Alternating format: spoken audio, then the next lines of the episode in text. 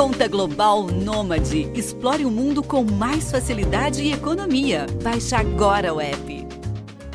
Quanto mais você está próximo e quanto mais confiança você tem, mais poder você tem também. Então ele tinha esse acesso livre ao Bolsonaro porque também ele era muito leal. Eu acho que isso define o Cid, mas essa lealdade cobrava um preço que era essa de se escalar para essas missões espinhosas, polêmicas. Há três meses, a jornalista Andréa Sadi traçava aqui no assunto um perfil do tenente-coronel Mauro Cid, o ex-ajudante de ordens de Jair Bolsonaro. Na época, Cid já era investigado em várias frentes, como o inquérito das milícias digitais e a tentativa de Bolsonaro de se apropriar de joias dadas pelo regime saudita. Você vai se lembrar dessa história.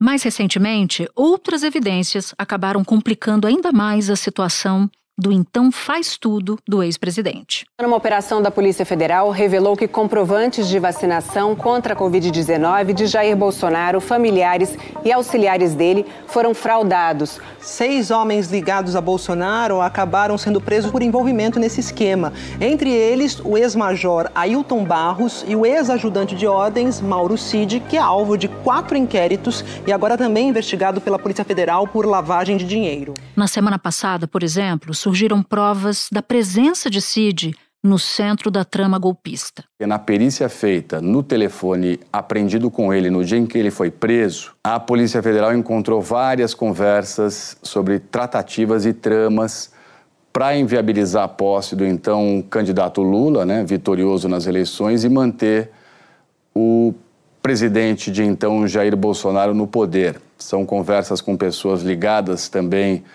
ao ex-presidente Bolsonaro e pessoas uh, ligadas ao Mauro Cid. Um acúmulo de indícios que levantam inúmeras questões. Será que o Mauro Cid estaria planejando um golpe de Estado sozinho? Será que iria dar um golpe em nome do Bolsonaro? Ou ele era apenas alguma pessoa que estava trabalhando para o Bolsonaro? Da redação do G1, eu sou Natuzaneri e o assunto hoje é o celular de Mauro Cid e a CPI dos atos golpistas. Como as novas evidências encontradas no aparelho do ex-ajudante de ordens de Jair Bolsonaro podem impactar a comissão e o futuro político do ex-presidente. Neste episódio, eu converso com Malu Gaspar, colunista do jornal o Globo e comentarista da Rádio CBN. Terça-feira, 13 de junho.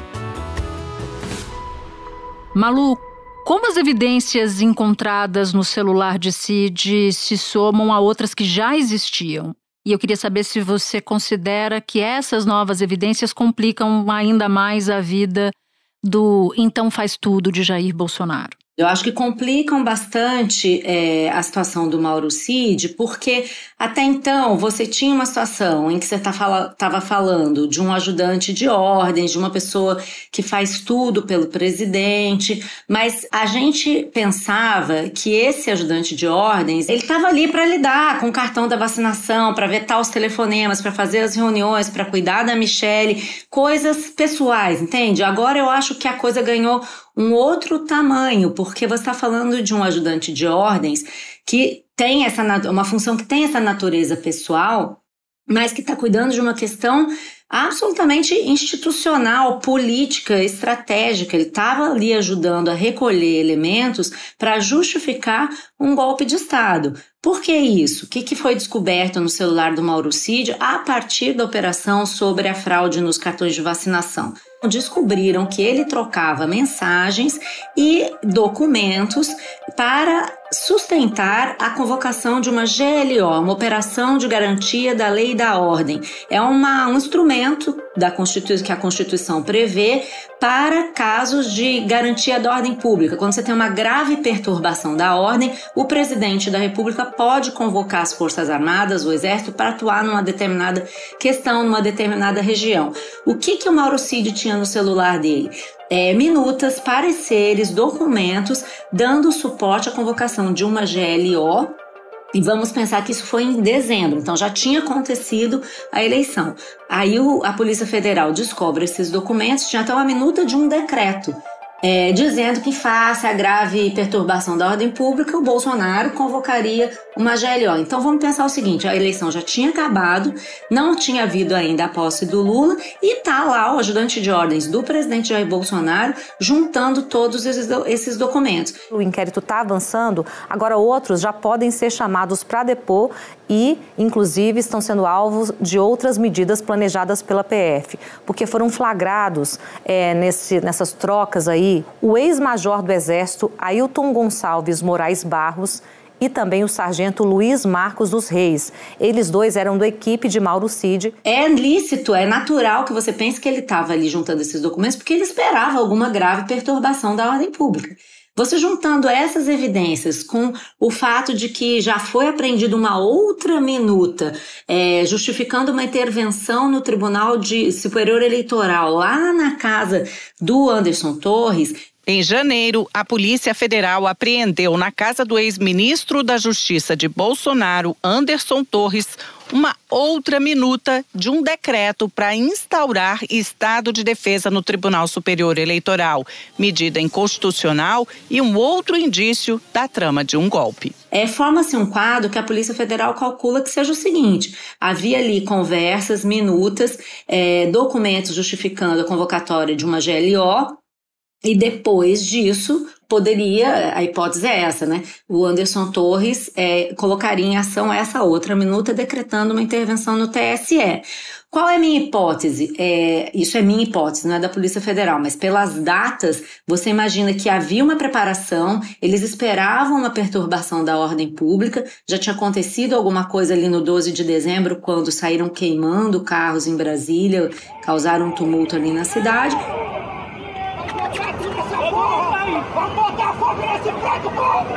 São grupos de vândalos que estão acampados no QG do Exército há mais de 40 dias. A confusão começou por volta de 8 da noite. Vândalos seguiram pela área central de Brasília. Fizeram barricadas com pedras e galhos de árvores interrompendo o trânsito. Soltaram rojões na frente do prédio da PF. Uma viatura da PM apareceu e passou direto. Na via que dá acesso à esplanada dos ministérios, um ônibus foi incendiado. E aí a, a perturbação pública que eles esperavam para justificar a GLO não ocorreu, né? O que ocorreu foi depois, no 8 de janeiro, tudo que a gente sabe. Quando eu li a sua, a sua matéria, e é bom que quem nos ouve saiba que esse furo foi seu. E eu me lembro do título, recuperei ele agora. Celular de Mauro Cid tinha minuta de GLO, que é essa garantia da lei e da ordem, e estudo para dar suporte a um golpe. Quando essa, essa apuração vem à tona da sua lavra, na hora me conectou pontos que eu só tinha como hipótese mesmo de trabalho. Porque o que, que eu imaginava, e essa reportagem preenche essas lacunas, que o Bolsonaro esperava que houvesse sim uma perturbação para que, ao estabelecer uma GLO ou uma intervenção no Tribunal Superior Eleitoral, se houvesse uma, uma convulsão social questionando o resultado da eleição, Bolsonaro poderia assinar essa garantia da lei e da ordem. E isso poderia fazer, inclusive, com que não houvesse posse do presidente eleito e ele se mantivesse no poder. Então, essa apuração, para mim, preenche uma lacuna muito importante desse enredo que acabou não acontecendo por várias por diferentes conjugações ou intempéries, enfim, eles de fato tiveram ali um plano que pareceu muito frustrado e que só ocorreria depois da eleição, quando Bolsonaro já não tinha mais o poder da caneta. Mas eu quero voltar, Malu, a jogar a luz sobre CID, mas vinculando o CID à comissão parlamentar de inquérito, que foi instaurada uma, uma comissão mista justamente para fazer o que a polícia já está fazendo, né? investigar os atentados do 8 de janeiro. A comissão retoma os trabalhos agora na terça-feira, justamente para decidir quem é que vai prestar depoimento e quem vai ter os sigilos quebrados. O quanto esse conteúdo do celular que você que você revelou na semana passada, no celular de Cid, muda os rumos da comissão? É capaz de mudar ou a correlação de forças lá não vai permitir? É curioso, né, Natuza, porque a gente acompanhou essa, essa toda essa discussão sobre a, a, CPI, que foi uma CPI pedida por bolsonaristas e que o governo Lula tentou evitar. Quando que, que é uma coisa estranha para mim, pelo menos que estou olhando de fora, porque é claro que os atos de 8 de janeiro não foram perpetrados pelo próprio governo. Não faz sentido uhum. você imaginar isso, né? Mas os, os bolsonaristas, desde o começo, souberam muito bem aproveitar o fato político da CPI. Depois, mesmo o governo conseguindo ter maioria dos membros, eles conseguiram eleger o presidente da CPI. Então, é algo bastante importante, é claro, isso precisa passar também pelo presidente da CPMI, Arthur Maia, que não é um aliado do governo, ele se diz independente é do União Brasil, é próximo de Arthur Lira e, é, e, ele também tem sido fiel da balança no momento de decidir o que se vota. E na última sessão da CPI é, foi votado um plano de trabalho, mas eles conseguiram empurrar para essa a votação das, da, das convocações. Então o que fica evidente para quem está assistindo é que, embora os atos golpistas de 8 de janeiro tenham sido claramente fomentados por bolsonaristas, é o governo que parece acuado. E isso acontece por algumas razões, né? A coisa do general G. Dias, que era o ministro do GSI, e logo assim, nos primeiros dias depois do, do golpe, a gente, da tentativa de golpe, a gente é, teve conhecimento das imagens que mostram ele todo atarantado, aparvalhado no meio dos invasores do Palácio do Planalto, sem tomar nenhuma iniciativa, às 4h18, pela primeira vez, os vídeos mostram o então ministro do GSI, Gonçalves Dias, dentro do Palácio do Planalto. O general volta ao terceiro andar. Ele mexe numa fita de isolamento, olha o chão sujo, verifica se as portas estão trancadas. Em seguida, G. Dias encontra um grupo de vândalos em uma sala próxima ao gabinete do presidente da República. O general, o major Natália e outros agentes do GSI conduzem as pessoas para a saída, apontando o segundo andar. Isso empurrou a CPI para acontecer e depois eu mesmo fiz uma matéria mostrando que o general é, G. Dias, quando foi solicitado para ele enviar documentos para a Comissão de Controle da Atividade de Inteligência da Câmara, ele enviou documentos suprimindo a parte que mostrava que ele havia sido alertado pela própria ABIN é, via relatórios e alertas de mensagens sobre o risco de que houvesse alguma invasão, tumulto, depredação de prédios públicos e tal. Então, quando ele faz isso e retira do documento é, essas, essas evidências de que ele mesmo tinha sido avisado, ele coloca realmente o governo numa situação difícil. A oposição, é claro, também tem alguns nomes ali de destaque e pretende ouvir, por exemplo, o ministro da Justiça, Flávio Dino, e o ex-ministro do Gabinete de Segurança Institucional, Gonçalves Dias. Já tem mais de 800 requerimentos apresentados e entre os requerimentos tem requerimento de convocação, convite, pedidos de informação, tem também. É, é, compartilhamento de dados, é, como por exemplo com o Supremo Tribunal Federal. Então eu acho que quando você volta a, a descobrir que, por exemplo, Mauro Cid, que não é qualquer um, né? A gente já falou sobre isso, é ajudante de ordens do presidente da República. Estava perto demais do Jair Bolsonaro. Quando você põe esse elemento no jogo, você equilibra um pouco mais o jogo. Agora, se eu acho que isso vai mudar profundamente a lógica da CPI, eu acho que só esse elemento não é capaz de mudar, não porque não seja importante, eu acho é uma informação importante que junto Concordo. com as outras configura um quadro é, muito sério, né, de você ter gente no Palácio do Planalto, no Ministério da Justiça, em vários pontos estratégicos que estavam ali prontos para dar um golpe. Então isso é muito sério. Mas acontece que a CPI, como a gente viu aí nesse histórico, ela não está se guiando, diferentemente de outras CPIs que a gente viu, pelo propósito é, necessariamente de investigar os fatos, porque tem uhum. muita coisa em jogo ali. Por exemplo, na escolha do comando da CPI, quando é, o Arthur Lira impôs à CPI o nome do Arthur Maia, que é um aliado dele. Ele conseguiu manobrar, inclusive entre deputados é, parlamentares, é, deputados senadores governistas, que falaram assim: olha, tudo bem, a gente vota com o governo, mas eu não quero desagradar o Lira nesse negócio aqui.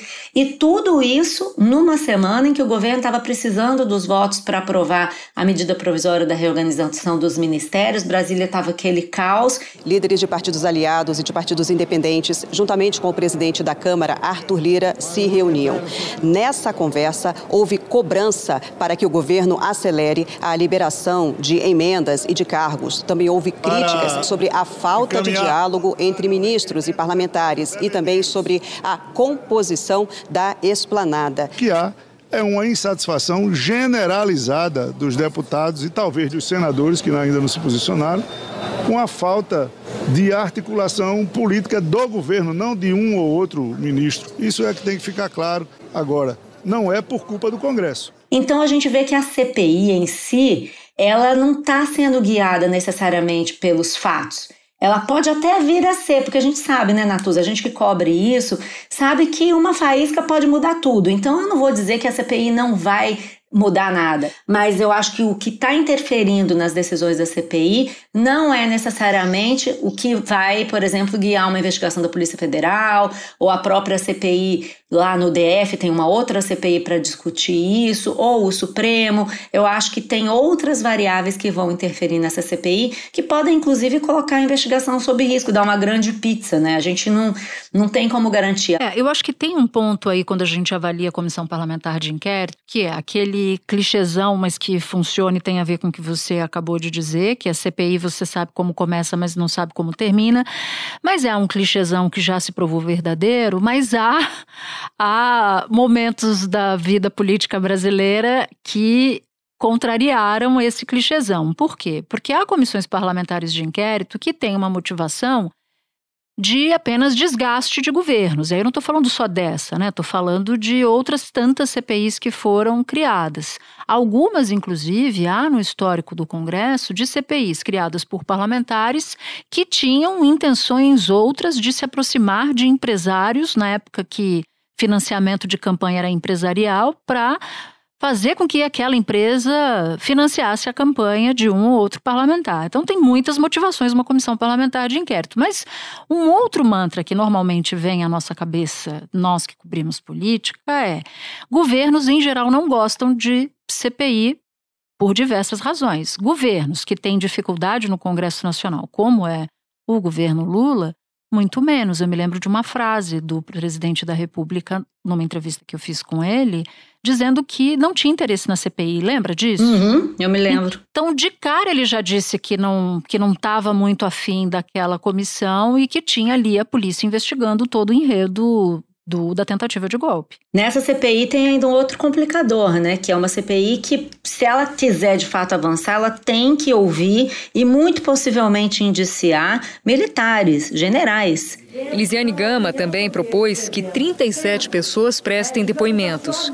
Na lista estão Gonçalves Dias, que era o ministro-chefe do Gabinete de Segurança Institucional do presidente Lula no dia dos ataques, e autoridades do governo Bolsonaro, como os ex-ministros Augusto Heleno, do GSI, e Braga Neto, da Defesa, e o ex-ajudante de ordens, tenente-coronel Mauro Cid. Eu acho que o general Heleno é um outro nome muito importante que nós precisaremos estar ouvindo. Uma coisa que nunca aconteceu no Brasil um general ser indiciado por qualquer crime, mesmo que seja uma CPI que não tem poder de polícia, é uma coisa muito séria que o governo Lula queria evitar desde o início, colocar, colocar mais lenha na fogueira desse tumulto militar, agora que está se conseguindo acalmar a situação, né? Então, eu concordo com você, não é uma coisa que interessa para o governo. E com um agravante, você cita militar, e é bom a gente lembrar que Mauro Cid é um militar da ativa. Uhum. E até esses acontecimentos das joias, do que você trouxe da investigação da Polícia Federal com documentos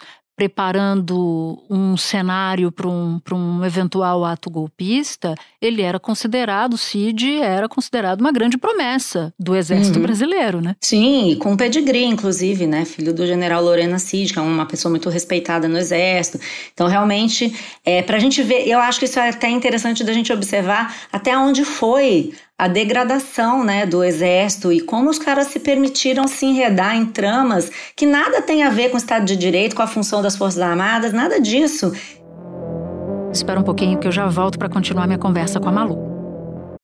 Se você é cliente Nubank Ultravioleta, você tem um atendimento exclusivo e que resolve por você. Conheça Nubank Ultravioleta. Como deveria ser.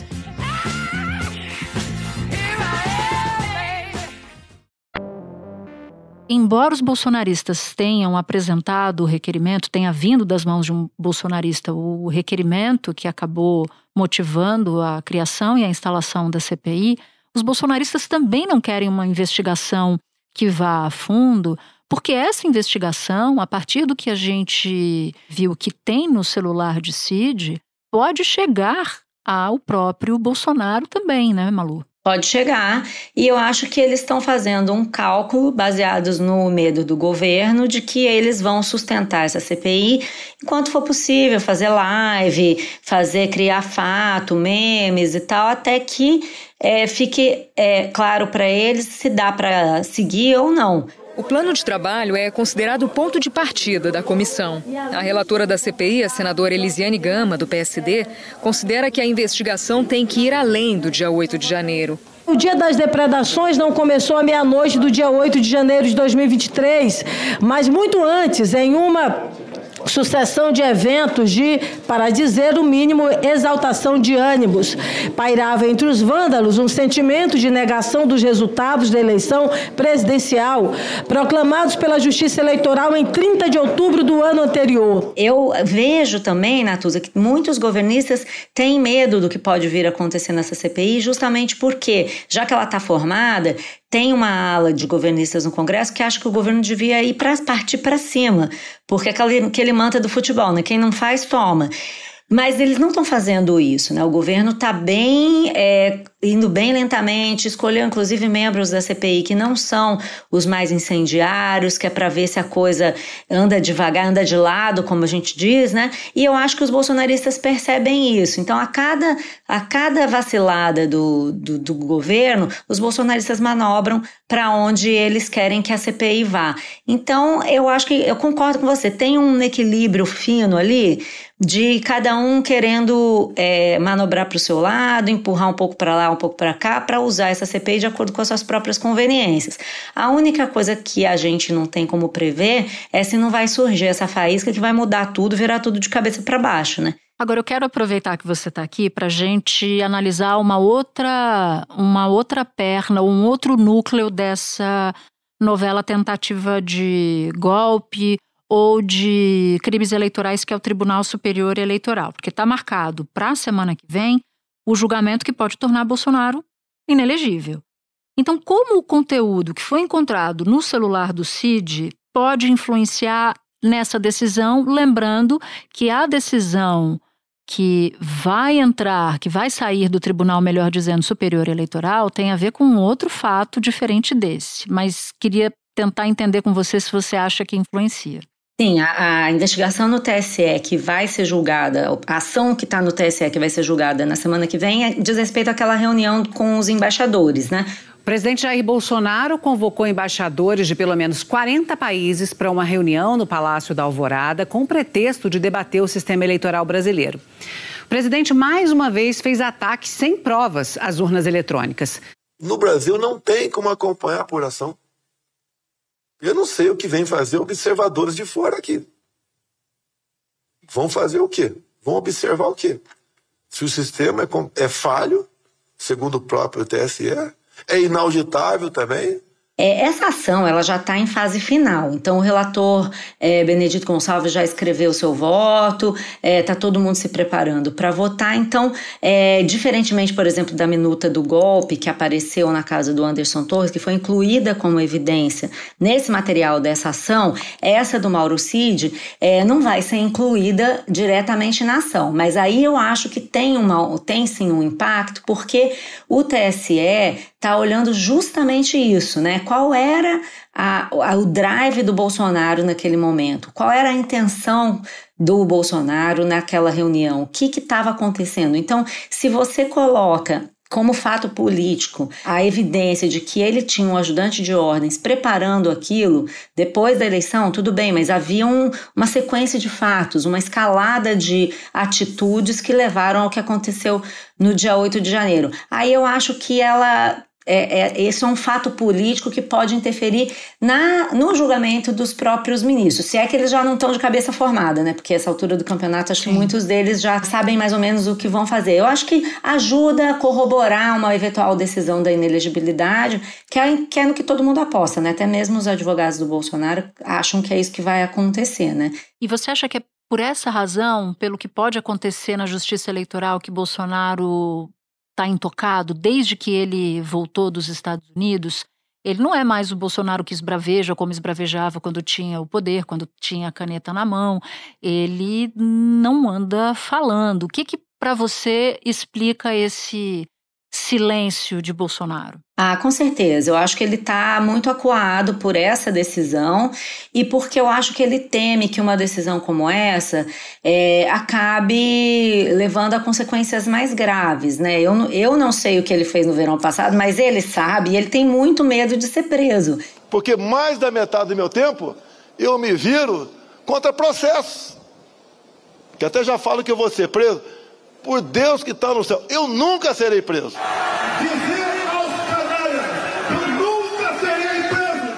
Todo mundo que está com ele teme isso, aí fala em perseguição, não, vão, procurar, vão perseguir meus filhos, vão querer me prender, Alexandre de Moraes e tal. Eu acho que ele está com muito medo e ele está aconselhado a ficar na dele enquanto essa situação não se acalmar. É, a questão é essa, né? Eu não sei se essa situação vai se acalmar, porque são 16 ações, né? Ele tornado inelegível na primeira, será que as outras vão andar mais devagar? Né? O que é que vai acontecer com o futuro político dele, né? Eu acho que tem todo um cálculo sendo feito. E de repente, realmente, ele se calou, ele se, se recolheu e ele eu acho que está esperando justamente essa ação. Também foram outros inquéritos que apareceram, né? Ele está investigado pela questão das joias sauditas, ele está investigado pela fraude no cartão de vacinação, e esse inquérito, por conta dessas descobertas no celular do Mauro Cid, tem também outros áudios encontrados em celulares de outras pessoas ali falando em golpe, é, esse inquérito deu origem a mais um inquérito sobre essa tentativa de golpe de Estado. Então são muitas investigações e eu acho que ele entendeu que o vento virou ali, o vento da política mesmo, o vento da justiça, né? Só para a gente ter um exemplo, o, o Alexandre de Moraes, que é presidente do TSE, conseguiu emplacar no tribunal, numa troca de ministros, duas pessoas ligadas a ele. E a gente ouve em Brasília que ninguém quer mais a inelegibilidade do Bolsonaro do que o Alexandre de Moraes, mas até que o Lula. É o tempo todo usando a caneta para fazer maldade, tentar me tirar de combate, desgastar. Já desafiei o Alexandre de Moraes que vazou. A quebra desse dia telemático do meu ajudante de ordem, que é um crime que esse cara fez. Esse cara fez um crime. O meu ajudante de ordem, em especial o Cid, que eu tenho quatro, é o cara de confiança meu. Então, é, realmente a situação dele não está não está favorável, não tem por que ele criar mais tumulto. E eu acho que depois de muita besteira que ele andou fazendo do ponto de vista político, ele entendeu isso, né? Malu, minha amiga, muito obrigada pela participação no assunto. A gente adora te receber aqui. Eu tenho certeza que quem nos ouve também. Um beijo para você. Eu que agradeço. Um beijo até a próxima. Até.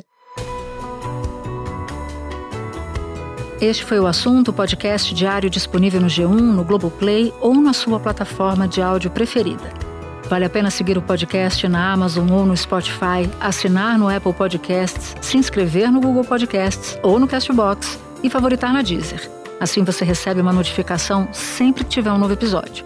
Comigo na equipe do assunto estão Mônica Mariotti, Amanda Polato, Tiago Aguiar, Luiz Felipe Silva, Tiago Kazuroski, Gabriel de Campos, Nayara Fernandes e Guilherme Romero. Eu sou Natuzaneri e fico por aqui. Até o próximo assunto.